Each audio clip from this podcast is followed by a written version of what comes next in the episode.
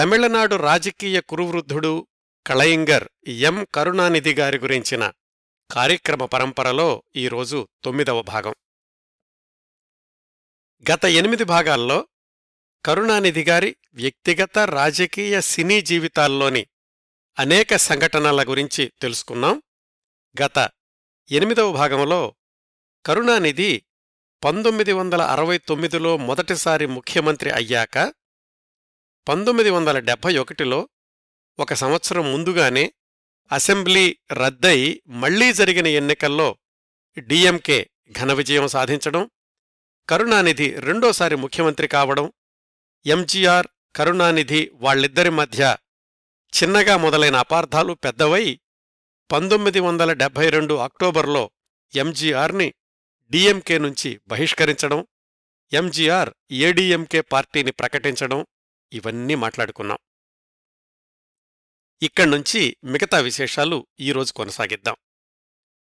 ప్రస్తుతానికి మన కథను పంతొమ్మిది వందల డెబ్బై రెండు అక్టోబర్ పద్దెనిమిదిన ఎంజీఆర్ ఏడీఎంకే ఆవిర్భావాన్ని ప్రకటించిన సందర్భం దగ్గరుంది.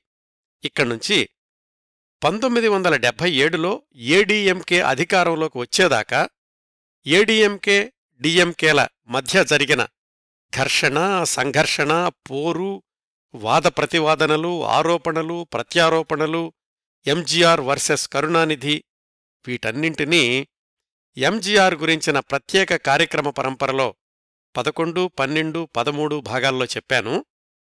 వాటిల్లో నుంచి కొన్ని ఘట్టాలు కరుణానిధి కోణంలోనూ ఆ సంవత్సరాల్లోనే కరుణానిధి వ్యక్తిగత రాజకీయ జీవితంలోని సందర్భాల గురించి ఈరోజు ఈ తొమ్మిదవ భాగంలో తెలుసుకుందాం.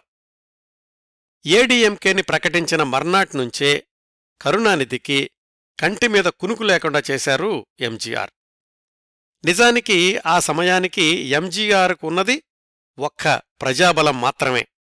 అదే కరుణానిధి గారికైతే అధికార బలం ఉంది అధికార యంత్రాంగం ఉంది.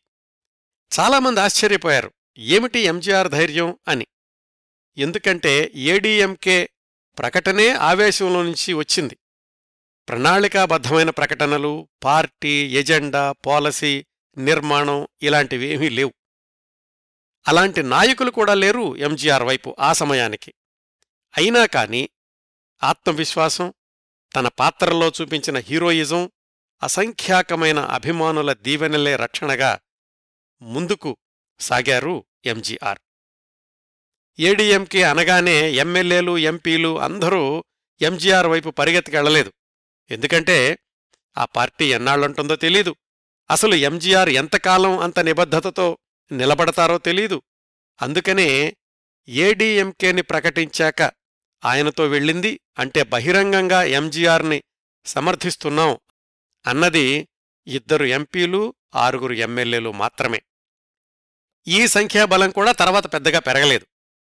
ఏడీఎంకే అక్టోబర్ పద్దెనిమిదిన ఆవిర్భవించితే నవంబర్ ఒకటికి మరొక ముగ్గురు ఎమ్మెల్యేలు చేరి మొత్తం తొమ్మిది మంది ఎమ్మెల్యేలు ఇద్దరు ఎంపీలు అయ్యారంతే ఏడీఎంకే వైపు. ఆ తర్వాత మూడున్నర సంవత్సరాలకు డిఎంకే ప్రభుత్వాన్ని డిస్మిస్ చేసేటప్పటికీ ఏడీఎంకే వైపు వెళ్ళింది కేవలం పదహారు మంది ఎమ్మెల్యేలు మాత్రమే. మిగతా వాళ్ళందరూ డిఎంకే వైపే ఉన్నారు. అసెంబ్లీలో పార్లమెంటులో తన కొత్త పార్టీకి బలం లేకపోయినా ఆ పార్టీని నిలుపుకుంటూ పెంచుకుంటూ ఐదేళ్ళ తర్వాత అధికారం చేజిక్కించుకోవడం మళ్ళీ తాను జీవించి ఉండగా డిఎంకేని కరుణానిధిని అధికారపీఠం దరిదాపులకు కూడా రానివ్వకపోవడం అది ఎంజీఆర్ సృష్టించిన చరిత్ర.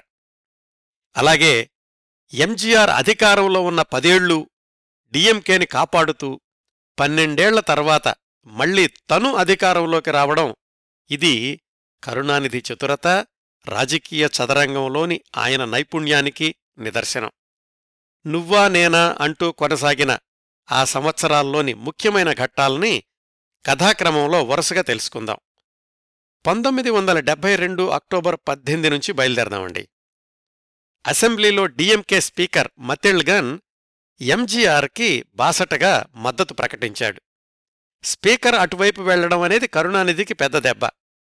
మతిళ్గన్కి నచ్చజెప్పి మనసు మార్చమని ఎస్డి సోమసుందరం అనే ఎంపీని పంపిస్తే ఆ సోమసుందరం గారు కూడా ఎంజీఆర్కి మద్దతు ప్రకటించి మేమిద్దరం ఏడీఎంకే వైపే ఉన్నాం అన్నాడు. మిగతా ఎమ్మెల్యేల్ని రక్షించుకోవడానికి కరుణానిధి ఎక్కువగా శ్రమపడాల్సిన అవసరం రాలేదు కానీ ఎంజీఆర్ మహోద్ధృతంగా మొదలుపెట్టిన దాడిని తట్టుకోవడానికి మాత్రం తన రాజకీయ పావుల్ని కదల్చక తప్పలేదు. పార్టీని ప్రారంభించిన నాలుగో రోజునే ఏడీఎంకేకి మద్దతునిస్తాను అన్న డిఎంకే ఎంపీ రాజాంగం అనే ఆయన హఠాత్తుగా మరణించాడు. పంతొమ్మిది వందల డెబ్బై రెండు అక్టోబర్ ఇరవై రెండున. ఆ తర్వాత రోజుల్లో ఆ స్థానానికి జరగబోయే ఉప ఎన్నికల్లో ఏడీఎంకే అభ్యర్థిని నిలబెడుతుంది అని ఎంజీఆర్ ప్రకటించారు. కరుణానిధి డిఎంకే నాయకులే కాదు రాజకీయ పరిశీలకులంతా ముక్కు మీద వేలేసుకున్నారు. ఈయనేదో వెండితెర మీద ఫైట్స్ చేసిన హీరో అవ్వొచ్చు కానీ ఇదేమిటి పార్టీ పెట్టి నాలుగు రోజులు కూడా కాలేదు రాబోయే ఎన్నికల్లో అభ్యర్థిని నిలబెడతాను అని ప్రకటన చేస్తున్నాడు. అసలు పార్టీ ఎక్కడుంది నిర్మాణం ఎక్కడుంది అని. తరువాతి సంవత్సరం అంటే పంతొమ్మిది వందల డెబ్బై మూడులో వచ్చిన ఉప ఎన్నికల్లో నిజంగానే ఏడీఎంకే అభ్యర్థిని నిలబెట్టి గెలిపించి తన హీరోయిజం ఏ సమీకరణాలకు అందదు అని నిరూపించుకున్నారు ఎంజీఆర్ ఆ వివరాలు కథాక్రమంలో తర్వాత వస్తాయి. పంతొమ్మిది వందల డెబ్బై రెండు అక్టోబర్ ఇరవై తొమ్మిదిన అంటే తన పార్టీ ప్రారంభించిన పది రోజులకు ఒక బహిరంగ సభ ఏర్పాటు చేశారు ఎంజీఆర్ ఆ సభకు ఐదు లక్షల మంది హాజరై ఉంటారని అంచనా.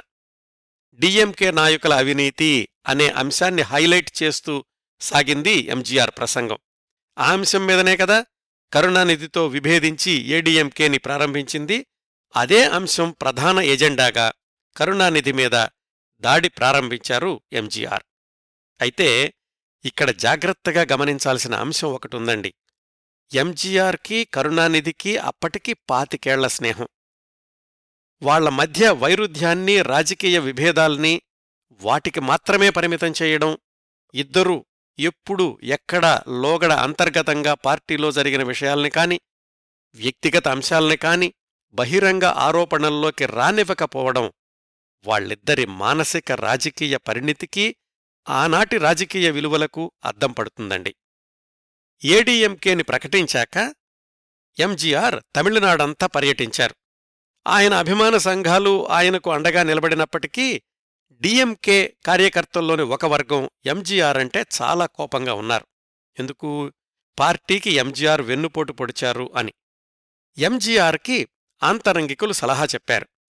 బయట ఊళ్ళకి పర్యటనలకు వెళ్ళినప్పుడు జాగ్రత్తగా ఉండండి అని. వాళ్ళ సలహా మేరకు ఎంజీఆర్ తరచూ కార్లు మారుస్తూ ఉండేవాళ్ళ పర్యటనల్లో. ఎప్పుడు ఏ ప్రమాదం ఎటువైపు నుంచి ఎవరి రూపంలో వస్తుందో అని. ఈ విషయం తెలుసుకున్న ఈవి సంపత్ కరుణానిధికి చెప్పారు. ఈవి సంపత్ అంటే పెరియార్ సోదరుడిగారబ్బాయి మొదట్లో కరుణానిధి ఎంజీఆర్ గార్లతో డిఎంకేలో ఉండి తరువాత విడిపోయి కాంగ్రెస్లో కలిశారు అని గత భాగాల్లో చెప్పుకున్నాం.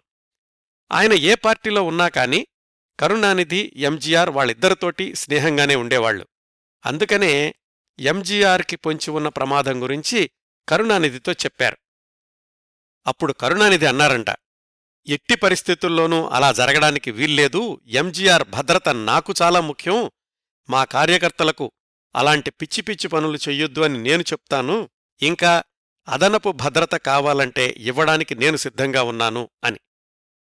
సిద్ధాంతాల పరంగా వేరు కావచ్చు కానీ వ్యక్తిగతంగా పరస్పర అభిమానాన్ని నిలబెట్టుకోవడమే నిజమైన స్నేహధర్మం అని కరుణానిధి ఎంజీఆర్ చాలాసార్లు నిరూపించారు.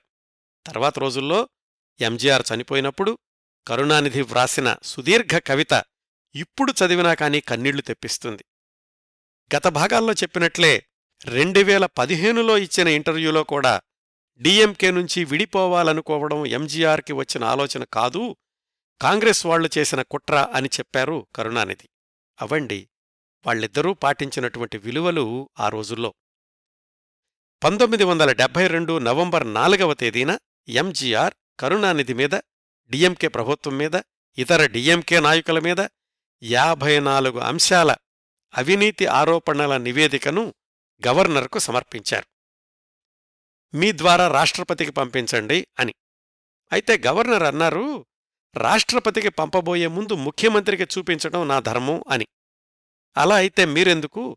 మేమే సూటిగా రాష్ట్రపతికి ఇస్తాము అని ఎంజీఆర్ నేరుగా ఢిల్లీకి వెళ్ళి రాష్ట్రపతికే ఆ మెమోరాండం ఇచ్చారు. అయితే అది ఎప్పటికీ ముందుకు వెళ్ళకపోవడం అది సర్వసాధారణమైన విషయం అనుకోండి. డిఎంకే వర్సెస్ ఏడీఎంకే ఈ సంఘర్షణలో ముఖ్యంగా అసెంబ్లీ సమావేశాల్లో చిత్ర విచిత్రమైన సంఘటనలు చోటు చేసుకున్నాయి. పంతొమ్మిది వందల డెబ్బై రెండో సంవత్సరంలో ఆ మిగిలిన రెండు నెలల్లోనే. నవంబర్ పదమూడవ తేదీన తమిళనాడు అసెంబ్లీ సమావేశాలు మొదలయ్యాయి. అంటే ఎంజీఆర్ బహిష్కరణ జరిగి సరిగ్గా నెల రోజులవుతోంది. అసెంబ్లీలో ఎంజీఆర్ కరుణానిధి ప్రభుత్వం మీద సహజంగానే తీవ్రమైన స్వరంతో విరుచుకుపడ్డారు. ప్రభుత్వం ప్రజల విశ్వాసాన్ని కోల్పోయింది వెంటనే దిగిపోవాలి అని అవిశ్వాస తీర్మానాన్ని ప్రతిపాదించారు. విచిత్రమైన విషయం స్పీకర్ మతిల్గన్ కూడా ఎంజీఆర్నే బలపరుస్తూ కరుణానిధి ప్రజల ముందు నిల్చోవాల్సిందే అన్నారు. స్పీకర్ ముఖ్యమంత్రిని విమర్శించడం అనేది అసాధారణమైన విషయం. ఇక్కడ పరిస్థితి ఏమిటంటే స్పీకర్ మతిల్గన్ ఎంజీఆర్కి మద్దతు ప్రకటించారు ఏడీఎంకే ఆవిర్భవించిన రోజునే. ఇదంతా గమనిస్తున్న కరుణానిధి అన్నారంట. గోమాత పశువుల కాపరి మీదకి ఎదురుదిరుగుతోంది అని. అవిశ్వాస తీర్మానం మీద చర్చ జరగకుండానే ఆ రోజు అసెంబ్లీ వాయిదా పడింది. ఎంజీఆర్ బహిష్కరణ ఇంత తీవ్రమైన ప్రభావాన్ని చూపిస్తుంది అని కరుణానిధి ఊహించలేదు. ఎంజీఆర్ అభిమానులు మరింత ముందుకెళ్ళారు. నవంబర్ పదిహేనవ తేదీన రాష్ట్ర బంద్కి పిలుపునిచ్చారు. అది పాక్షికంగానే విజయవంతమయ్యింది. నవంబర్ ఇరవై ఆరున ఎంజీఆర్ మద్దతుదారులంతా డిఎంకే ఎమ్మెల్యేల ఇళ్ళకు వెళ్ళి మీరు రాజీనామా చేసి ప్రభుత్వం రద్దుకు సహకరించండి అని విజ్ఞప్తి పత్రాలిచ్చారు. ఎమ్మెల్యేలు ఇంట్లో లేకపోతే వాళ్ళ తలుపులకి అంటించారు. ఎంజీఆర్ కరుణానిధి వీళ్ళిద్దరికీ గురువు పెరియారున్నారు కదా ఆయన కూడా ఎంజీఆర్నే ఖండించారు. అనవసరంగా పార్టీలో చీలిక తీసుకొచ్చాడు అసలు ఏడీఎంకేని నిషేధించాలి అని బహిరంగంగా ప్రకటనలిచ్చారు. వాతావరణం ఇలా వేడివేడిగా ఉన్న సమయంలోనే డిసెంబర్ రెండున పది రోజుల క్రిందట వాయిదా పడిన అసెంబ్లీ మళ్ళీ సమావేశమయ్యింది. గత సమావేశంలో కరుణానిధి ప్రభుత్వం మీద ఎంజీఆర్ ప్రవేశపెట్టిన అవిశ్వాస తీర్మానం చర్చకు రావాలి. ఈలోగా డిఎంకే ఎమ్మెల్యేలు స్పీకర్ మతిల్గన్ మీద అవిశ్వాస తీర్మానం ప్రవేశపెట్టారు. ఏ అవిశ్వాస తీర్మానాన్ని ముందు చర్చకు పెట్టాలి అంటే అది స్పీకర్ ఇష్టం చట్టబద్ధంగా దాన్ని ఎవరూ ఎదిరించలేరు. అందుకని ఎంజీఆర్ని సమర్థించే స్పీకర్ ప్రభుత్వం మీద అవిశ్వాస తీర్మానం ముందుగా చర్చిద్దాం అన్నారు. అసలు మీ మీదే అవిశ్వాస తీర్మానం ఉంది ముందుగా దాన్ని చర్చకు పెట్టండి అన్నారు కరుణానిధి. స్పీకర్ మతిల్గన్ వినలేదు. Karunanidhi deputy speaker P. శ్రీనివాసన్కి సభ మధ్యలో కుర్చీ వేసి మీరు సభ నడపండి అన్నారు. ఒకే అసెంబ్లీలో స్పీకర్ ఒకవైపు డిప్యూటీ స్పీకర్ ఇంకొక వైపు కూర్చుని సభను నిర్వహించడం ఆ రోజు తమిళనాడులో తప్ప భారతదేశ చరిత్రలో ఇంకెక్కడా జరిగిన దాఖలాలు లేవు. కాసేపటికి స్పీకరు డిప్యూటీ స్పీకరు ఇద్దరూ సభని వాయిదా వేశారు. ప్రజాస్వామ్యం చచ్చిపోయింది. నేను మళ్ళీ ముఖ్యమంత్రిగానే ఈ సభలో అడుగు పెడతాను అన్నారు ఎంజీఆర్. ఆ తర్వాత రెండు రోజులకు జరిగిన సమావేశాల్లో కరుణానిధి మీద అవిశ్వాస తీర్మానం వీగిపోయింది సహజంగానే. విచిత్రం ఏమిటంటే ఎంజీఆర్ని అంతగా సమర్థించిన మతిల్గన్ ఓ రెండేళ్ళ తర్వాత మళ్ళీ వెనక్కొచ్చేసి కరుణానిధి కాళ్ళు పట్టుకుని డిఎంకేలో చేరిపోయారు. రాజకీయాల్లో ఎప్పుడూ ఏదైనా జరగొచ్చు కదా? ఆ సమావేశాల్లోనే ఎంజీఆర్ చేసిన ఆరోపణలన్నింటికీ రెండు వందల నలభై ఆరు పేజీల సమాధానాన్ని సభ ముందు ఉంచారు కరుణానిధి. దానిమీద మళ్ళీ ఏడీఎంకే సిపిఐలు కలిసి ఇంకొక ప్రకటనిచ్చాయి దీనికి పర్యవసానంగా తరువాత డిఎంకే ప్రభుత్వం ఎంజీఆర్ మీద తొమ్మిది పరువు నష్టం దావాలు వేసింది. ఎంజీఆర్ తరఫున లాయర్ వాదించారు. ప్రభుత్వం తొమ్మిది పరువు నష్టం దావాలు వేసింది అంటే ప్రభుత్వం పరువు వాయిదాల పద్ధతిలో తొమ్మిది సార్లు పోతుందా? వీటిల్లో ఎనిమిది కేసులు కొట్టేయండి అని. అప్పటికి ఎనిమిది కేసులు కొట్టేశారు. తర్వాత మిగిలిన ఒక్క కేసు కూడా వీగిపోయిందనుకోండి. మొత్తానికి పంతొమ్మిది వందల డెబ్బై రెండులో పార్టీ పెట్టిన రెండు నెలల్లోనే కరుణానిధి ప్రభుత్వాన్ని ఒక కుదుపు కుదిపారు ఎంజీఆర్. పంతొమ్మిది వందల డెబ్బై రెండు ముగిసి పంతొమ్మిది వందల డెబ్బై మూడు వచ్చింది. నటుడుగా ఎంజీఆర్ శిఖరాగ్రాన ఉన్నారు. కరుణానిధి ప్రభుత్వం ఎంజీఆర్ని ఎదుర్కోవడానికి రకరకాల ప్రయత్నాలు చేసింది. అందులో ఒకటి ఎంజీఆర్ నిర్మాతల్ని ఎంజీఆర్ సినిమాలు ప్రదర్శించే థియేటర్లను వేధించడం బెదిరించడం. ఆ వేధింపులకు లొంగిపోయిన చిన్నప్పదేవర్ పదహారు సంవత్సరాల్లో కేవలం ఎంజీఆర్తోనే చిత్రాలు నిర్మిస్తున్న నిర్మాత ఎంజీఆర్కి ఆప్తమిత్రుడు. ఆయన ఎంజీఆర్తో సినిమాలు నిర్మించడం ఆపేశారు. ఎంజీఆర్ బహిరంగంగా ప్రకటన చేశారు. మీకు ధైర్యం ఉంటే నన్ను సూటిగా ఎదుర్కోండి. నా నిర్మాతలను నా మద్దతుదారుల్ని వేధించడం పిరికి పందలు చేసే పని అని. పంతొమ్మిది వందల డెబ్బై మూడు ఫిబ్రవరి పదమూడున ముఖ్యమంత్రి కరుణానిధి అసెంబ్లీలో ఒక బిల్లు ప్రవేశపెట్టారు. దాని పేరు public men's conduct enquiry act అంటే ప్రజాజీవనంలో ఉన్నవారి ప్రవర్తనా విచారణ చట్టం. దాని ప్రకారం ఎవరైనా పబ్లిక్ సర్వీసులో ఉన్నవాళ్ళ ప్రవర్తన గురించి ఆరోపణలు చేయొచ్చు. ఆ ఆరోపణలు రుజువైతే గరిష్టంగా ఏడేళ్ళు జైలు శిక్ష వెయ్యొచ్చు ఆరోపణలు అబద్ధమైతే ఆరోపణలు చేసిన వాళ్ళకి మూడేళ్ళు శిక్ష పడుతుంది. ఇక్కడుందండి మెలిక. ఎంజీఆర్ కరుణానిధి ప్రభుత్వం అవినీతిది అంటున్నారు కదా ఆయనకు సమాధానం అన్నట్లుగా ఈ బిల్లు తీసుకొచ్చారు కానీ ఆరోపణలు చేసిన వాళ్ళకు కూడా శిక్ష పడే అవకాశం ఉంది కాబట్టి తర్వాత దాన్ని ఎవరూ ఉపయోగించుకోలేదనుకోండి. ఇంకొక అంశం ఏమిటంటే ఎంజీఆర్ మలయాళీ. తమిళుల మీద మలయాళీల అజమాయిషి ఎందుకు అన్న వాదం మలయాళీల వ్యాపారాల్ని బహిష్కరించాలి అన్న వాదం కొన్నాళ్ళు తెరమీదకొచ్చింది అటువైపు ఎంజీఆర్ ఇందిరాగాంధీకి దగ్గరవ్వాలని చూస్తూ సమాజంలో పేరున్న మేధావుల్ని ఏడీఎంకే వైపుకు ఆకర్షించడానికి ప్రయత్నాలు ముమ్మరం చేశారు. కరుణానిధికి రాజకీయాలు పూర్తికాల వ్యాపకం. కాని ఎంజీఆర్కి ఒకవైపు సినిమాలున్నాయి. వాటి సంగతి చూసుకుంటూ కొత్తగా ప్రారంభించిన ఏడీఎంకేని బలోపేతం చెయ్యాలి. ఈ పరిస్థితుల్లో పంతొమ్మిది వందల డెబ్బై మూడు మే ఇరవైన దిండిగల్ ఉప ఎన్నికలొచ్చాయి. దీనికి కారణం ఇంతకుముందు చెప్పాను కదా ఏడీఎంకే ఆవిర్భవించిన నాలుగు రోజులకే ఎంజీఆర్ని సమర్థించిన ఎంపీ చనిపోయారు అని ఆ రోజు ప్రకటించినట్లుగానే ఎంజీఆర్ తన ఏడీఎంకే తొలి అభ్యర్థిని రంగంలోకి దించారు. డిఎంకే ఎట్లాగూ పోటీలో ఉంది ఇందిరా కాంగ్రెస్ సిపిఎంలు కూడా తమ సభ్యుల్ని పోటీలో నిలబెట్టారు. అసలు సరైన నిర్మాణమే లేని ఏడీఎంకే అభ్యర్థిని నిలబెట్టడం ఏమిటి అని ఎంజీఆర్ని చాలామంది విచిత్రంగా చూశారు. ఎంజీఆర్ సుడిగాలిలాగా వారం రోజుల పాటు ఆ దిండిగల్ నియోజకవర్గమంతా పర్యటించారు. అనూహ్యంగా అందరి అంచనాలను తలకిందులు చేస్తూ ఏడీఎంకే అభ్యర్థి కె. మాయాదేవర్ అత్యధిక మెజారిటీతో యాభై ఒక్క శాతం ఓట్లు తెచ్చుకుని గెలిచారు. ఏడీఎంకేకి రెండు ఆకుల గుర్తుని సూచించింది కూడా ఈ మాయాదేవరే. ఆ విధంగా కె మాయాదేవర్ ఏడీఎంకే మొట్టమొదటి ఎంపీగా చరిత్రలో నిలిచిపోయారు. కరుణానిధికి ఊహించని దెబ్బ తన వ్యూహాలను మరింతగా పదును పెట్టుకోవాలి అన్న హెచ్చరిక. ఈ ఎన్నికల సమయంలోనే పోలింగ్ తేదీకి వారం ముందుగా ఎంజీఆర్ సొంత సినిమా ఉలగం సుట్రం వాలిబన్ విడుదలై ప్రేక్షకుల్ని మెస్మరైజ్ చేసింది. రెండు వందల రోజులు పైగా ఆడడం ఈ సినిమా సృష్టించిన రికార్డుల్లో ఒకటి. ఈ సినిమా విడుదల సమయంలోనే ఎంజీఆర్ దిండిగల్ ఉప ఎన్నికల ప్రచారంలో ఉన్నారు. ఆ సినిమాకి ముందే కరుణానిధి ప్రభుత్వం సినిమా హోర్డింగ్స్ మీద పన్ను రేట్లు పెంచుతూ ఒక జీవో తీసుకొచ్చింది. దాంతోటి పబ్లిసిటీ ఖర్చులు విపరీతంగా పెరిగిపోయాయి. అయితే ఎంజీఆర్ చేసిన ఒక సాహసం ఏమిటంటే ఒక్క పోస్టర్ కానీ హోర్డింగ్ కానీ లేకుండా ఉలగం సుట్రం వాలిబన్ను విడుదల చేయడం నెల రోజుల అడ్వాన్స్ బుకింగ్ రెండు రోజుల్లోనే భర్తీ కావడం. ఆ రోజుల్లోనే ఎంజీఆర్ కరుణానిధికి ఒక సవాల్ విసిరారు. మీది అవినీతి ప్రభుత్వం అని నేనంటున్నా. కాదు అని మీరంటున్నారు. రండి ప్రజాక్షేత్రంలోకి వెళదాం. మీరు ప్రభుత్వాన్ని రద్దు చేసి ఎన్నికలకు రండి. మీకున్న బలగాన్నంతా ఉపయోగించుకుని ప్రచారం చేసుకోండి. నేను ఎక్కడికే కదలకుండా ఇంట్లో కూర్చుని కూడా ఏడీఎంకే అభ్యర్థులందర్నీ గెలిపించుకుంటాను అని. విచిత్రం ఏమిటంటే రెండేళ్ళ క్రిందట ఆ ఎంజీఆరే కరుణానిధిని ముఖ్యమంత్రిని చేశారు. ఇప్పుడు ఆయనే కరుణానిధిని గద్దెదించడానికి ప్రయత్నిస్తున్నారు.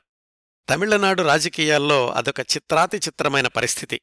ఇక్కడ్నుంచి అంటే పంతొమ్మిది వందల డెబ్భై మూడు నుంచి మరొక నాలుగేళ్ళలో తమిళనాడు రాజకీయాల్లో చెప్పుకోదగ్గ మైలురాళ్ళేమిటంటే పంతొమ్మిది వందల డెబ్భై ఐదులో దేశవ్యాప్తంగా ఎమర్జెన్సీ ప్రకటన పంతొమ్మిది వందల డెబ్భై ఆరు జనవరిలో కరుణానిధి ప్రభుత్వం రద్దు కావడం పంతొమ్మిది వందల డెబ్భై ఏడు ఎన్నికల్లో ఏడీఎంకే అధికారంలోకి రావడం కరుణానిధి ప్రతిపక్ష పార్టీ నాయకుడు కావడం. ఈ మైలురాళ్ళ మధ్యలో జరిగిన కొన్ని ముఖ్యమైన సంఘటనల గురించి తెలుసుకుందాం. ఎంజీఆర్ కరుణానిధి మీద అవిశ్రాంతంగా తిరుగుబాటు చేస్తున్నప్పుడు కరుణానిధి కర్తవ్యం ఏమిటి? ఒకటి ఆ దాడుల్ని ఎదుర్కోవడం. రెండోది ముఖ్యమంత్రిగా ప్రజల ఆదరణ పొందడానికి రాష్ట్ర అభివృద్ధి కోసం అవసరమైన కార్యక్రమాలు చేపట్టడం. ఈ కోణంలో కరుణానిధి ప్రభుత్వం పరిపాలన చాలా సమర్థవంతంగా కొనసాగిందని పంతొమ్మిది వందల డెబ్భై ఒకటి డెబ్భై ఆరు సంవత్సరాల్లో తమిళనాడులోని వివిధ రంగాలు దేశంలోని ఏ రాష్ట్రంతో పోల్చుకున్నా ముందు వరుసలో ఉన్నాయని వ్యక్తిగతంగా కూడా కరుణానిధి అనేక మంచి కార్యక్రమాలు అమలుపరిచారని ఆయన జీవిత చరిత్ర వ్రాసిన ఏఎస్ పన్నీరు సెల్వన్ వివరాలతో ఉదాహరణలతో సహా వ్రాశారు. అయితే తర్వాత తర్వాత అవినీతి ఆరోపణలు కరుణానిధి కుటుంబ సభ్యులంతా రాజకీయాల్లోకి రావడం జయలలితతో ఘర్షణ వీటివల్ల ఈ రోజుల్లో కరుణానిధి అనగానే ఈ ప్రతికూల సంఘటనలే గుర్తొస్తాయి కాని నిజానికి ఆ రోజుల్లో కరుణానిధి తీసుకున్న సాహసోపేతమైన నిర్ణయాలు రాష్ట్ర అభివృద్ధికి అమలుపరిచిన ప్రణాళికలు తమిళనాడు చరిత్రలో ఒక స్వర్ణయుగం అని చరిత్రకారుల అభిప్రాయం. ఏ వ్యక్తినైనా నాయకుణ్ణైనా చూసే కోణాన్ని బట్టి ఆయనలోని లోపాలో మంచి గుణాలో బయటపడుతూ ఉంటాయి. సమదృష్టితో విశ్లేషిస్తూ ఆ రోజుల్లో కరుణానిధి చేపట్టిన కొన్ని కార్యక్రమాల గురించి తెలుసుకుందాం. కరుణానిధి ప్రభుత్వం చేపట్టిన అతి ముఖ్యమైన పారిశ్రామికాభివృద్ధి కార్యక్రమాల్లో కీలకమైంది. ఆయన ప్రభుత్వం పంతొమ్మిది వందల డెబ్బై ఒకటిలో ప్రారంభించిన state industries promotion corporation of Tamil Nadu SIPCOT. Tamil Nadu రాష్ట్రమంతటా కూడా పారిశ్రామిక వాడల్ని స్థాపించడం భవిష్యత్తులో పరిశ్రమ స్థాపన కోసం అవసరమైన ఖాళీ స్థలాలను ఎంపిక చేసి జాగ్రత్తగా ఉంచడం. ఇలాంటి కార్యక్రమాలన్నింటినీ అమలుపరిచింది ఈ సిప్కాట్ అనే సంస్థ. ఈ సంస్థ చేసిన కృషి వల్లనే ఆ రోజుల్లో తమిళనాడు రాష్ట్రం పారిశ్రామికంగా గుజరాతు మహారాష్ట్రల తర్వాత స్థానాన్ని ఆక్రమించింది. కరుణానిధి తర్వాత ప్రభుత్వాలను ఏర్పాటు చేసిన ఎంజీఆర్ జయలలితల ప్రభుత్వాలు కూడా పారిశ్రామికంగా ముందుకు వెళ్ళడానికి కారణం కరుణానిధి ప్రభుత్వం ఏర్పాటు చేసిన సిప్కాట్ సంస్థే అని విశ్లేషకులు చెప్తారు. కరుణానిధి తీసుకున్న ఇంకొక విప్లవాత్మకమైన నిర్ణయం పంతొమ్మిది వందల డెబ్బై మూడులో పరిపాలనా సంస్కరణల కమిషన్ని స్థాపించడం. ఆ సంస్థ చేసిన సిఫార్సుల మేరకు అంతవరకు గ్రామీణ ప్రాంతాల్లో ఉన్న వారసత్వ పదవులైనటువంటి కరణాల వ్యవస్థను రద్దు చేశారు. వాళ్ళ స్థానంలో పబ్లిక్ సర్వీస్ కమిషన్ ద్వారా ఎంపికైన గ్రామ అధికారుల్ని విలేజ్ ఆఫీసర్స్ని నియమించారు. తరువాతి అంశం. ఆ రోజుల్లో కరుణానిధి ఎదుర్కొన్నది ఒక్క ఎంజీఆర్ని మాత్రమే కాదు ఇతర పార్టీల మాధ్యమాలను కూడా. వాటిల్లో ఒకటి చో రామస్వామి పంతొమ్మిది వందల డెబ్బైలో మొదలుపెట్టిన రాజకీయ పత్రిక తుగ్లక్. ఆ పత్రిక ప్రధాన ఉద్దేశం డిఎంకే డీకేలను ఎండగట్టడం. వాళ్ళు చేపట్టిన ఏ కార్యక్రమాన్నైనా హేళన చేయడం వ్యంగ్యంగా విమర్శిస్తూ వ్యాసాలు గుప్పిస్తూ ఉండేవాడు చో. ఆ పత్రిక ఇంగ్లీష్ వర్షన్ కూడా ఉండడంతోటి కరుణానిధి ప్రభుత్వం గురించిన నెగిటివ్ వార్తలే ఎక్కువగా బయట రాష్ట్రాలకు వెళ్తూ ఉండేవి. అలాగే డిఎంకే అధికారంలోకి వచ్చిన మరుసటి సంవత్సరమే అంటే పంతొమ్మిది వందల అరవై ఎనిమిదిలో చో రామస్వామి మహమ్మద్ బీన్ తుగ్లక్ అనే నాటకం వ్రాశాడు. దానిలో ఆ చోరామస్వామే ప్రధాన పాత్ర ధరిస్తూ ప్రదర్శిస్తూ ఉండేవాడు. దాని ఉద్దేశం కూడా అధికారంలో ఉన్న డిఎంకేని విమర్శించడమే. దీన్ని తిప్పికొడుతూ కరుణానిధి రాజకీయాల్లో మునిగి తేలుతున్న రోజుల్లోనే నానే అరైవళి నేను మేధావిని అనే నాటకం వ్రాశారు. దీని గురించి అంటే ఈ నాటకం గురించి ఆనంద వికటన్ కల్కి ఇలాంటి పత్రికలు కూడా ఒక్క మాట కూడా వ్రాయకపోవడం గమనార్హం. వాళ్ళెవ్వరూ కూడా కరుణానిధి పరిపాలనా సామర్థ్యం గురించి కాని అభివృద్ధి కార్యక్రమాల గురించి కాని అస్సలు వ్రాసేవాళ్ళు కాదు. కరుణానిధి వ్యక్తిత్వంలో ప్రత్యేకంగా చెప్పుకోదగిన ఇంకొక కోణం దివంగతులైన ప్రముఖ నాయకులకు స్మృతివనాలు స్థాపించడం. ఆ చనిపోయింది ప్రతిపక్ష నాయకులైనా సరే. వాళ్ళక్కూడా సమాన గౌరవ మర్యాదలు అందించడంలో ముఖ్యమంత్రిగా కరుణానిధి తన పెద్ద మనసుని చాటుకున్నారు. దీనికి ఒక ఉదాహరణ. పంతొమ్మిది వందల డెబ్బై రెండు డిసెంబర్ ఇరవై ఐదున ప్రభుత్వ ఆసుపత్రిలో సి రాజగోపాలాచారి మరణించారు. అన్నాదురై సమయంలో రాజాజీ డిఎంకేకి మద్దతునిచ్చినప్పటికీ పంతొమ్మిది వందల డెబ్బై ఒకటి ఎన్నికల్లో డిఎంకేకి వ్యతిరేకంగా కామరాజ్ తోటి జతకట్టారు ఇవన్నీ మనసులో పెట్టుకుంటే రాజాజీ స్మృత్యర్థం ఏ కార్యక్రమం చేపట్టకుండా ఉండొచ్చు. కాని కరుణానిధి పెద్ద మనసుతో చేసిన పని రాజాజీ మెమోరియల్ని నిర్మింపచేయడం. భారతదేశపు మొట్టమొదటి గవర్నర్ జనరల్ రాజాజీకి తగిన శ్రద్ధాంజలి ఘటించడం తన ప్రభుత్వ కర్తవ్యం అన్నారు కరుణానిధి. కాంగ్రెస్ ప్రభుత్వం అధికారంలో ఉండగానే అంటే కామరాజు ఉన్నప్పుడు రాజభవన్ ఎస్టేట్లో కొంత స్థలం తీసుకుని గాంధీ మండపాన్ని నిర్మించారు. ఇప్పుడు కరుణానిధి పంతొమ్మిది వందల డెబ్బై మూడులో ఆ గాంధీ మండపం పక్కనే మరికొంత స్థలం కేటాయించి రాజాజీ మెమోరియల్ని నిర్మించారు. ఇలాంటి సందర్భమే సరిగ్గా ఒక సంవత్సరం తర్వాత పంతొమ్మిది వందల డెబ్బై మూడు డిసెంబర్లో ఎదురయ్యింది. ద్రవిడ ఉద్యమానికి ఆద్యుడు పెరియార్ పంతొమ్మిది వందల డెబ్బై మూడు డిసెంబర్ ఇరవై నాలుగున మరణించారు. ఆయన భౌతిక దేహాన్ని ప్రజల సందర్శనార్థం రాజాజీ హాల్లో ఉంచారు. తనని అభిమానించినా తనతో విభేదించినా కరుణానిధి మాత్రం ఎప్పుడూ పెరియార్ అంటే అమితమైన గౌరవంతో ఉండేవాళ్ళు పెరియార్ అంతిమయాత్ర కూడా ప్రభుత్వ లాంఛనాలతో ఏర్పాటు చేయమని అధికారులకు చెప్పారు కరుణానిధి. పెరియార్ ఏ ప్రభుత్వ విభాగానికి చెందిన వ్యక్తి కాదు కాబట్టి ఆయనకు ప్రభుత్వ లాంఛనాలతో అంతిమయాత్ర ఏర్పాటు చేయడం కుదరదు అన్నారు ఆఫీసర్లంతా. కరుణానిధి తీవ్రంగా స్పందించారు. పంతొమ్మిది వందల నలభై ఎనిమిదిలో మహాత్మాగాంధీ ఏ పదవిలో ఉన్నారని ప్రభుత్వ లాంఛనాలతో వీడ్కోలు చెప్పారు. పెరియార్ తమిళనాడుకు పితామహుడు లాంటివాడు మీ నియమ నిబంధనలను తుంగలో తొక్కండి నేను చెప్పినట్లు చెయ్యండి ఒకవేళ కేంద్ర ప్రభుత్వం గురించి మీరు భయపడుతుంటే నేను ఆ బాధ్యత తీసుకుంటాను ప్రోటోకాల్ ఉల్లంఘించాను అనే నెపంతోటి మా ప్రభుత్వాన్ని కేంద్రం కూలదోసినా సరే నేను లెక్క చెయ్యను. పెరియార్కి ప్రభుత్వ లాంఛనాలతో అంత్యక్రియలు జరగాలి అని నిర్మోహమాటంగా అధికారులకు ఆర్డర్స్ ఇచ్చారు కరుణానిధి. అధికారులు భయపడినట్లు ఏమీ జరగలేదు. నిజానికి ఆ తర్వాత ఇందిరాగాంధీ కామ్రాజ్ ఇద్దరూ కూడా కరుణానిధి తీసుకున్న నిర్ణయాన్ని బహిరంగంగానే సమర్థించారు ప్రశంసించారు కూడా. ఇంకా కరుణానిధిలో ఉన్న మరొక మంచి కోణం తను అభిమానించిన ప్రముఖుల్ని కుటుంబ సభ్యుల్లాగా గౌరవించడం ఇంకా ముందుకెళ్ళి పిల్లలకు మనవళ్ళకు వాళ్ళ పేర్లు పెట్టుకోవడం కూడా. గత భాగాల్లో చెప్పుకున్నాం కరుణానిధి వాళ్ళ పిల్లలు అళగిరి స్టాలిన్ వాళ్ళకి ఆ పేర్లు ఎలా వచ్చాయో. అన్నాదురై జీవించి ఉన్నన్ని రోజులు కరుణానిధి ఇంట్లో ఏ శుభకార్యమైనా అన్నాదురై చేతుల మీదుగా జరగాల్సిందే. ఆయన మరణించాక రెండో కొడుకు అళగిరి వివాహాన్ని పంతొమ్మిది వందల డెబ్బై రెండు సెప్టెంబర్ పన్నెండున జగ్జీవన్ రామ్ పెరియార్ వాళ్ళిద్దరి సమక్షంలో నిర్వహించారు. ఆ తరువాత కరుణానిధి తను మరొకసారి పంతొమ్మిది వందల ఎనభై తొమ్మిదిలో అధికారంలోకి వచ్చాక తమిళనాడు సెక్రటేరియట్లో జగ్జీవన్ రామ్ విగ్రహాన్ని ప్రతిష్ఠింపచేశారు. పార్టీలకు అతీతంగా ప్రముఖుల్ని గౌరవించడం అనే సత్సాంప్రదాయాన్ని పాటించి తనలోని పరిణితిని రుజువు చేసుకున్నారు కరుణానిధి. ఇక్కడ పంతొమ్మిది వందల డెబ్భై మూడుని ముగించి పంతొమ్మిది వందల డెబ్భై నాలుగులోకి ప్రవేశిద్దాం. పంతొమ్మిది వందల డెబ్భై నాలుగో సంవత్సరంలో కరుణానిధి డిఎంకే ప్రభుత్వం ఒక మెట్టు కిందికి దిగజారితే ఎంజీఆర్ ఏడీఎంకే ఒక రెండు మెట్లు పైకెదిగింది. అదెలా జరిగిందో చూద్దాం. ముందుగా ఎంజీఆర్ ఏడీఎంకే గ్రాఫ్ ఎలా పెరిగిందో తెలుసుకుందాం. పంతొమ్మిది వందల డెబ్బై నాలుగు ఫిబ్రవరి ఇరవై నాలుగున కోయంబత్తూర్ పార్లమెంటరీ నియోజకవర్గానికి పశ్చిమ కోయంబత్తూర్ అసెంబ్లీ నియోజకవర్గానికి ఉప ఎన్నికలు జరిగాయి. ఏడీఎంకే మరికొన్ని పార్టీల మద్దతు కూడగట్టుకుని ఆ రెండు ఎన్నికల్లోనూ ఘన విజయం సాధించింది.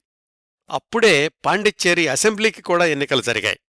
పాండిచ్చేరి అసెంబ్లీలో మొత్తం ముప్పై సీట్లుంటే ఏడీఎంకే అత్యధిక సీట్లు పన్నెండు గెలుచుకుంటే కరుణానిధి డీఎంకే రెండు సీట్లతో సరిపెట్టుకోవాల్సొచ్చింది. ఇందిరా కాంగ్రెస్కి ఏడు సీట్లొచ్చాయి. ఇందిరా కాంగ్రెస్ మద్దతుతో ఏడీఎంకే ప్రభుత్వాన్ని ఏర్పాటు చేసింది ఎస్ రామస్వామి పాండిచ్చేరి తొలి ఏడీఎంకే ముఖ్యమంత్రి అయ్యారు. ఆయనది కూడా చరిత్రలో నిలిచిపోయే రికార్డే అయ్యింది మొట్టమొదటి ఏడీఎంకే ముఖ్యమంత్రిగా. అంటే జాగ్రత్తగా ఒకసారి సమీక్షించుకుంటే పార్టీ ప్రారంభించిన సంవత్సరంలోపే దిండిగల్ ఉప ఎన్నికలోనూ మరొక ఆరు నెలలకు కోయంబత్తూరు ఉప ఎన్నికలోనూ పాండిచ్చేరి అసెంబ్లీ ఎన్నికలు వరుసగా అన్నింటిలోనూ ఎంజీఆర్ ఏడీఎంకే విజయదుందుభి మ్రోగించడంతోటి ఎంజీఆర్ గురించి కరుణానిధి తక్కువ అంచనా వేసుకున్నారు అని రాజకీయ విశ్లేషకులు నిర్ధారించారు. ఈ విజయాలతో పాటుగా అధిక ధరలు నిరుద్యోగం ఇలాంటి సమస్యల గురించి ధర్నాలు హర్తాళ్ళు కొనసాగిస్తూనే ఉన్నారు ఎంజీఆర్. పంతొమ్మిది వందల డెబ్బై నాలుగులోనే ఎంజీఆర్ అధికారికంగా మారిషస్ అమెరికా దేశాలు పర్యటించి ఏడీఎంకే ఆశయాల్ని అంతర్జాతీయంగా ప్రచారం చేశారు.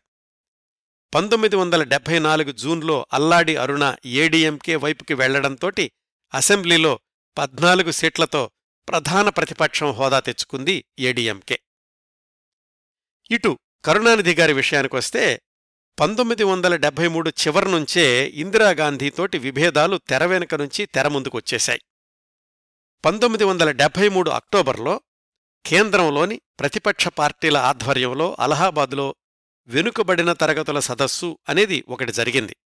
దానికి కరుణానిధి హాజరవడం జయప్రకాష్ నారాయణతో సన్నిహితంగా మెలగడం ఇందిరాగాంధీకి నచ్చలేదు. పంతొమ్మిది వందల డెబ్బై నాలుగులో అయితే ఇంకా కరుణానిధి ఇందిరాగాంధీని ప్రత్యక్షంగానే ఢీకొన్నారు పంతొమ్మిది వందల డెబ్బై నాలుగు జనవరి ఇరవై తొమ్మిదిన కరుణానిధి తనని సంప్రదించకుండా జరిగిన ఇండో శ్రీలంక ఒప్పందాన్ని తీవ్రంగా విమర్శించారు.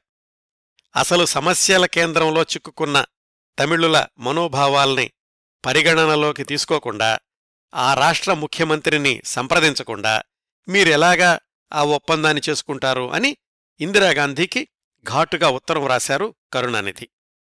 అలాగే బంగాళాఖాతంలోని కచ్ దీవి తమిళనాడుకు చెందాల్సింది. దీన్ని శ్రీలంకకు ఎలా కట్టబెడతారు అని ఇందిరాగాంధీ మీద కరుణానిధి ఇంకొక బాణం వేశారు.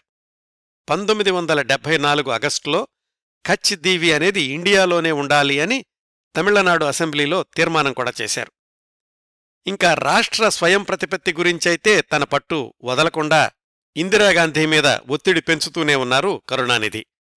ఇలాంటివన్నీ ఇందిరాగాంధీకి కరుణానిధి మీదనున్న వ్యతిరేకతను మరిన్ని రెట్లు పెంచాయి. అటు ఎంజీఆర్ తన సినిమాల్లో అంతవరకు డిఎంకే ఆశయాలను హైలైట్ చేసే పాటలు సంభాషణల్ని ప్రముఖంగా వినిపిస్తూ వస్తుంటే ఏడీఎంకే ఆవిర్భవించాక తన సినిమాల్లోని పాటల్లో డిఎంకే వ్యతిరేకతను ప్రధాన అంశంగా చేసుకున్నారు. ఇట్లా పంతొమ్మిది వందల డెబ్బై నాలుగులో కరుణానిధి ఎంజీఆర్ ఇందిరాగాంధీ వీళ్ళ మధ్యన సమీకరణాలు తారుమారయ్యాయి. అవి పంతొమ్మిది వందల డెబ్భై ఐదులో మరింతగా ఉపరితలానికొచ్చాయి. మరొక్క విషయమండి. కరుణానిధి అధికారంలో ఉండగా ఆయన ఎదుర్కొన్న పరిష్కరించిన సమస్యలు అన్నింటి గురించి ఇక్కడ చెప్పటం లేదు కార్యక్రమ విస్తరణ భీతితోటి.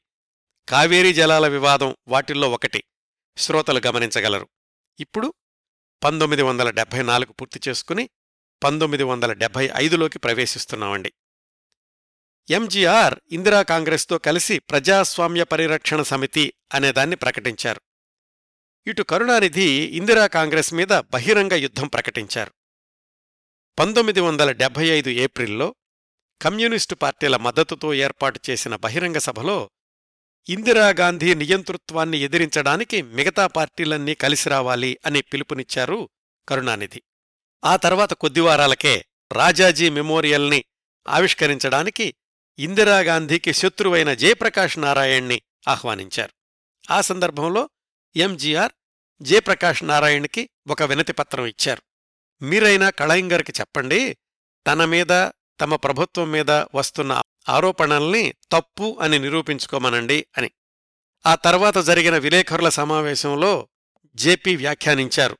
ఎంజీఆర్ వాడిన భాష ఆయన స్థాయిలో లేదు అని.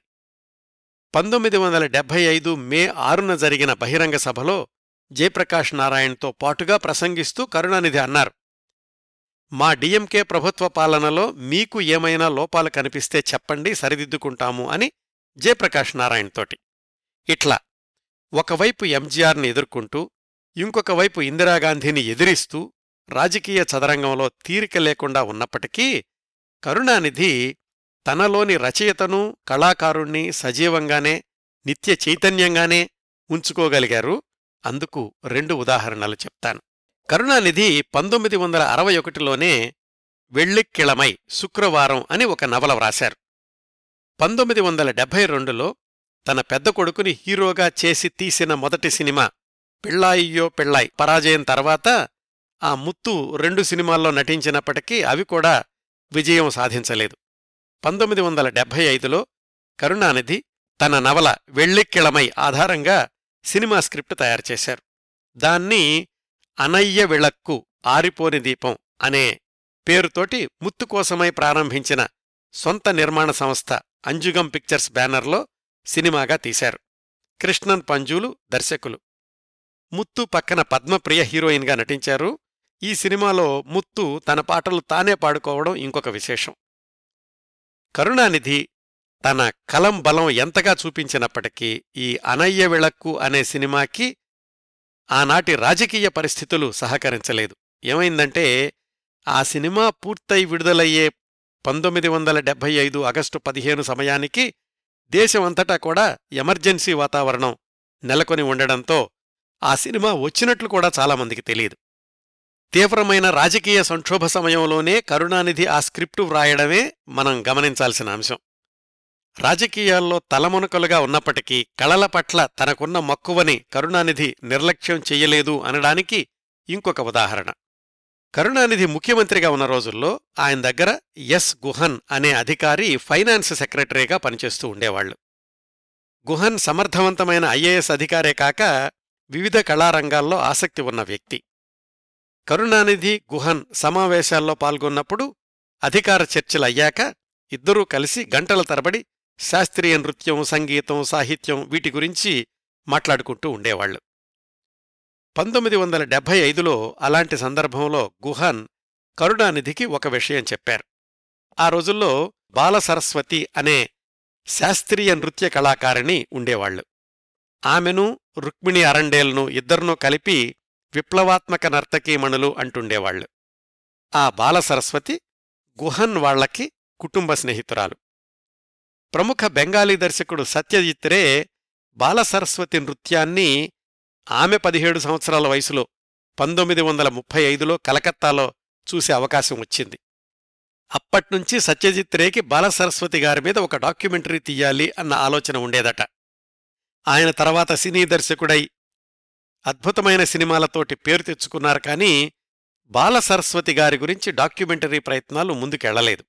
ఈ నేపథ్యమంతా ఫైనాన్స్ సెక్రటరీ గుహన్కి తెలుసు. కరుణానిధికి చెప్పాడు గుహన్. కరుణానిధి వెంటనే ఒక్క నిమిషం కూడా ఆలోచించకుండా మీరు వెంటనే బాలసరస్వతిని సత్యజిత్ రేని కలుసుకుని ఆ డాక్యుమెంటరీ ప్రాజెక్టు మొదలుపెట్టించండి. తమిళనాడు రాష్ట్ర ప్రభుత్వం తరఫున నిర్మిద్దాం అని. గుహన్ ఆగమేఘాల మీద తన ఫ్యామిలీ ఫ్రెండ్ బాలసరస్వతి గారితో మాట్లాడి కలకత్తా వెళ్ళి సత్యజిత్ రేతో మాట్లాడి ఆ డాక్యుమెంటరీ ప్రాజెక్టు పట్టాలెక్కించారు బాల పేరుతోటి ఆ డాక్యుమెంటరీని మద్రాసులోనే చిత్రీకరించారు సత్యజిత్రే కరుణానిధి ప్రభుత్వం తమ తరఫు నుంచి ఆర్థిక సహాయం అందించడమే కాకుండా తనకు అప్పటికే పరిచయమున్న ప్రసాద్ స్టూడియోస్ జెమినీ స్టూడియోస్తో మాట్లాడి సత్యజిత్రే కావాల్సినవన్నీ ఏర్పాటు చేయించారు. ఇదంతా కరుణానిధి ఇంకా అధికారంలో ఉండగా పంతొమ్మిది వందల డెబ్బై ఐదులో జరిగింది. ఆ ముప్పై నిమిషాల డాక్యుమెంటరీ యూట్యూబ్లో ఉందండి మీరు కూడా చూడొచ్చు. అయితే టైటిల్స్లో తమిళనాడు ప్రభుత్వ సహకారంతో అని ఉంటుంది కానీ కృతజ్ఞతల్లో ఎక్కడా కూడా కరుణానిధి పేరు కనిపించదు. కారణం ఈ సినిమా విడుదలయ్యే పంతొమ్మిది వందల డెబ్బై ఆరుకి ఇందిరాగాంధీ కరుణానిధి ప్రభుత్వాన్ని డిస్మిస్ చేసేశారు. ఆయనే మాట ఇచ్చి చొరవ తీసుకుని ముందుకు తీసుకెళ్ళిన ఆ డాక్యుమెంటరీలో ఆయన పేరు రాకుండా చూశారు. సత్యజిత్ రే తీసిన ఆ బాలా డాక్యుమెంటరీ చాలామందికి తెలుసు కానీ దాని వెనకనున్న కీలకమైన వ్యక్తి కరుణానిధి అన్న విషయం చాలా చాలా తక్కువ మందికి మాత్రమే తెలుసు. ఇవండి పంతొమ్మిది వందల డెబ్భై ఐదులో కరుణానిధికి సంబంధం ఉన్న ఒక సినిమా ఒక డాక్యుమెంటరీ గురించినటువంటి విశేషాలు. మళ్ళీ మనం పంతొమ్మిది వందల డెబ్బై ఐదు రాజకీయ రంగానికి వచ్చేద్దాం. ఇందిరాగాంధీ రాయ్బరేలు నుంచి ఎన్నికవడాన్ని పంతొమ్మిది వందల డెబ్బై ఐదు జూన్ పన్నెండున అలహాబాద్ హైకోర్టు కొట్టేసింది. ప్రతిపక్ష పార్టీలు ఆమె రాజీనామా కోసమని ఒత్తిడి తీసుకొచ్చాయి. కరుణానిధి ఇందిరాగాంధీ రాజీనామా చేసి న్యాయ వ్యవస్థ పట్ల తనకున్న విశ్వాసాన్ని ప్రకటించాలి అన్నారు.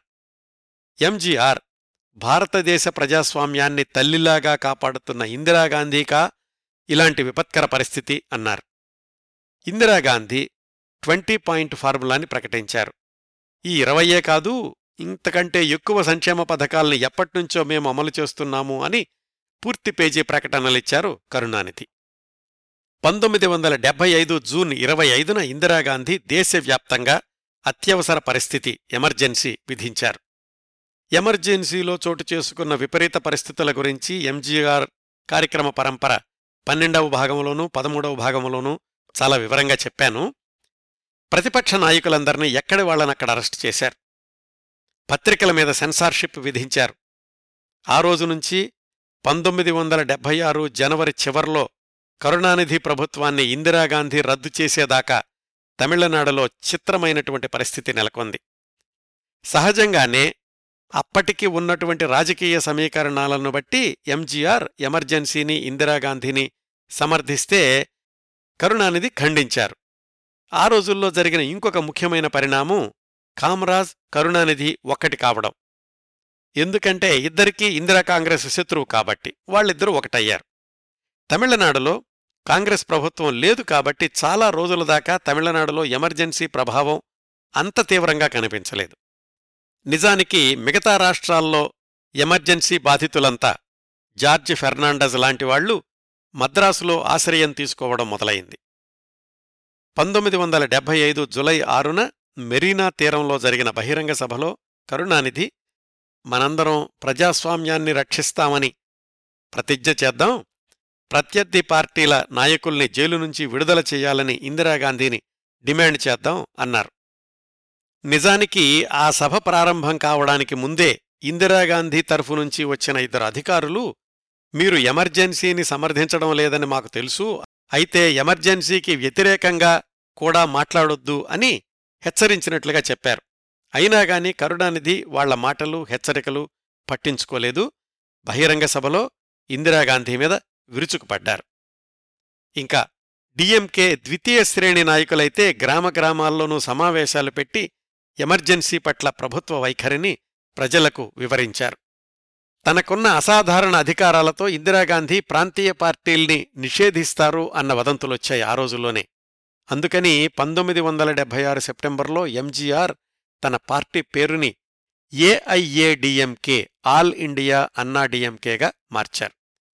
చిట్ట చివరి శ్వాస వరకు ఎమర్జెన్సీని ఎదురిస్తూ పోరాడిన కాంగ్రెస్ నాయకుడు కామ్రాజ్ పంతొమ్మిది వందల డెబ్బై ఐదు అక్టోబర్ రెండున కన్నుమూశారు. ఆయనకు కూడా ప్రభుత్వ లాంఛనాలతో వీడ్కోలు పలికి మరొకసారి కరుణానిధి తన పెద్ద మనసుని చాటుకున్నారు. చాలామంది కరుణానిధిని హెచ్చరించారు. మీరు కామ్రాజ్కి ఇంత ప్రాధాన్యతనిస్తే ఇందిరాగాంధీ కోపానికి గురికావాల్సొస్తుంది అని. ఏమైనా కాని నేను ఇలాగే చేస్తాను. గాంధీ జయంతి రోజున కన్నుమూసిన అసలు సిసలు గాంధేయవాదికి గాంధీ మండపంలోనే తుది వీడ్కోలు పలుకుతాను అన్నారు కరుణానిధి. అలాగే చేశారు కూడా. పంతొమ్మిది వందల డెబ్బై ఐదు డిసెంబర్ నుంచే ఇందిరాగాంధీ కరుణానిధి ప్రభుత్వానికి వ్యతిరేకంగా పావులు కదపడం మొదలుపెట్టారు. పంతొమ్మిది వందల డెబ్బై ఐదు ముగిసింది. పంతొమ్మిది వందల డెబ్బై ఆరు జనవరి ముప్పై ఒకటి సాయంకాలం ఒక ప్రైవేటు స్కూలు ఫంక్షన్కి హాజరైన కరుణానిధి ముఖ్యమంత్రిగా బహుశా ఇదే నా చివరి బహిరంగ ప్రసంగం అవుతుందేమో అన్నారు. ఈ మీటింగు జరుగుతున్న సమయంలోనే అక్కడ ఢిల్లీలో భారతదేశ అంతర్గత సమైక్యతకు భంగం కలిగిస్తోంది అనే ఆరోపణలతోటి డిఎంకే ప్రభుత్వాన్ని రద్దు చేస్తున్నట్లుగా రాష్ట్రపతి ఆర్డినెన్స్ మీద సంతకం చేశారు. స్కూలు మీటింగు నుంచి ఇంటికెళ్ళగానే కరుణానిధికి మేనల్లుళ్ళు అమృతం సెల్వం ప్రభుత్వాన్ని రద్దు చేస్తున్నట్లు అందిన టెలెక్స్ చూపించారు. తమిళనాడులో అజ్ఞాతవాసంలో ఉన్న కొంతమంది ప్రతిపక్ష నాయకులకు రహస్యంగా వర్తమానం పంపించారు కరుణానిధి. మీరిక్కడి నుంచి వెళ్ళిపోండి. ఏ క్షణానైనా ఇందిరాగాంధీ రాష్ట్రంలో కూడా దాడులకు ఆదేశించవచ్చు అని. కరుణానిధి తన పార్టీ శ్రేణులకు సంయమనం పాటించండి అని సందేశాలు పంపించారు. ఆయన ఇంట్లోనూ ఆఫీసులోనూ టెలిఫోన్ లైన్స్ కట్ చేసేశారు వెంటనే. మద్రాసు వీధుల్లో కేంద్ర సైన్యం కవాతు చేసింది. ప్రభుత్వ సెక్రటేరియట్ని సైన్యం ఆక్రమించింది అక్కడ్నుంచి ఫైళ్ళను బయటికెళ్ళకుండా చూడ్డానికి. మీసా చట్టం అంటే maintenance of internal security act దాని కింద అరెస్టుల పర్వం మొదలయ్యింది. ఎందుకనో గాని కరుణానిధిని మాత్రం అరెస్టు చేయమని ఆదేశించలేదు ఇందిరాగాంధీ. ప్రభుత్వం రద్దయిన కొద్ది గంటల్లోనే కరుణానిధి నివాసానికి పోలీసులొచ్చారు మీ అబ్బాయి స్టాలిన్ని అరెస్టు చేస్తున్నాం అని. అప్పటికీ స్టాలిన్ మధురాంతకంలో డిఎంకే పార్టీ తరఫున ఏదో ఒక ప్రచార నాటకంలో నటిస్తున్నారు. ఆయనకు వివాహమైన తొలి సంవత్సరం. భార్య గర్భిణి. ఇంట్లో లేడు రేపు రండి అని చెప్పారు. మర్నాడు స్టాలిన్ ఇంటికి రాగానే కరుణానిధినే ఐజీకి ఫోన్ చేసి చెప్పారు మా అబ్బాయి వచ్చాడు మీరు తీసుకెళ్ళొచ్చు అని. అప్పుడు పోలీసులొచ్చి స్టాలిన్ని అరెస్ట్ చేసి తీసుకెళ్ళారు. మేనలుడు మురసోలి మారన్ కూడా మర్నాడు ఢిల్లీ నుంచి రాగానే కరుణానిధినే సమాచారం అందించారు పోలీసులకు అరెస్టు చేసి తీసుకెళ్ళొచ్చు అని. ఇలా మొదలయింది తమిళనాడులో ఎమర్జెన్సీ ప్రభావం. ఇక్కడ్నుంచి మరొక ఏడాది పాటు పంతొమ్మిది వందల డెబ్భై ఏడులో ఎన్నికల దాకా కరుణానిధి ఏం చేశారు? ఎంజీఆర్ ఏం చేశారు? పంతొమ్మిది వందల డెబ్భై ఏడు ఎన్నికల్లో వాతావరణం ఎలా కొనసాగింది? ఆ ఎన్నికల్లో పూర్తిగా పరాజయం పాలయ్యాక కరుణానిధి డిఎంకే వాళ్ళ పరిస్థితి ఏమిటి? ఈ విశేషాలన్నీ వచ్చేవారం మాట్లాడుకుందాం. ఈరోజు తొమ్మిదవ భాగంలో పంతొమ్మిది వందల డెబ్భై రెండులో ఏడీఎంకే ఆవిర్భవించిన దగ్గర్నుంచి పంతొమ్మిది వందల డెబ్భై ఆరు జనవరిలో డిఎంకే ప్రభుత్వం రద్దయ్యేదాకా జరిగిన కొన్ని ఆసక్తికరమైన ఘట్టాల గురించి మాట్లాడుకున్నాం. ఈ ఎపిసోడ్ని ఇంతటితో ముగిస్తున్నానండి. ఈ కార్యక్రమాలను ఆదరించి అభిమానిస్తున్న శ్రోతలందరకు హృదయపూర్వకంగా కృతజ్ఞతలు తెలియచేస్తున్నాను. వచ్చే వారం కళయింగర్ కరుణానిధి జీవన ప్రస్థానం పదవ భాగంతో కలుసుకుందాం. అంతవరకు నవ్వుతూ ఉండండి. మీ నవ్వులు పది మందికి పంచండి. ప్రస్తుతానికి మీ వద్ద సెలవు తీసుకుంటోంది సదా మీ ఆదరాభిమానాలను కోరుకునే మీ కిరణ్ ప్రభ.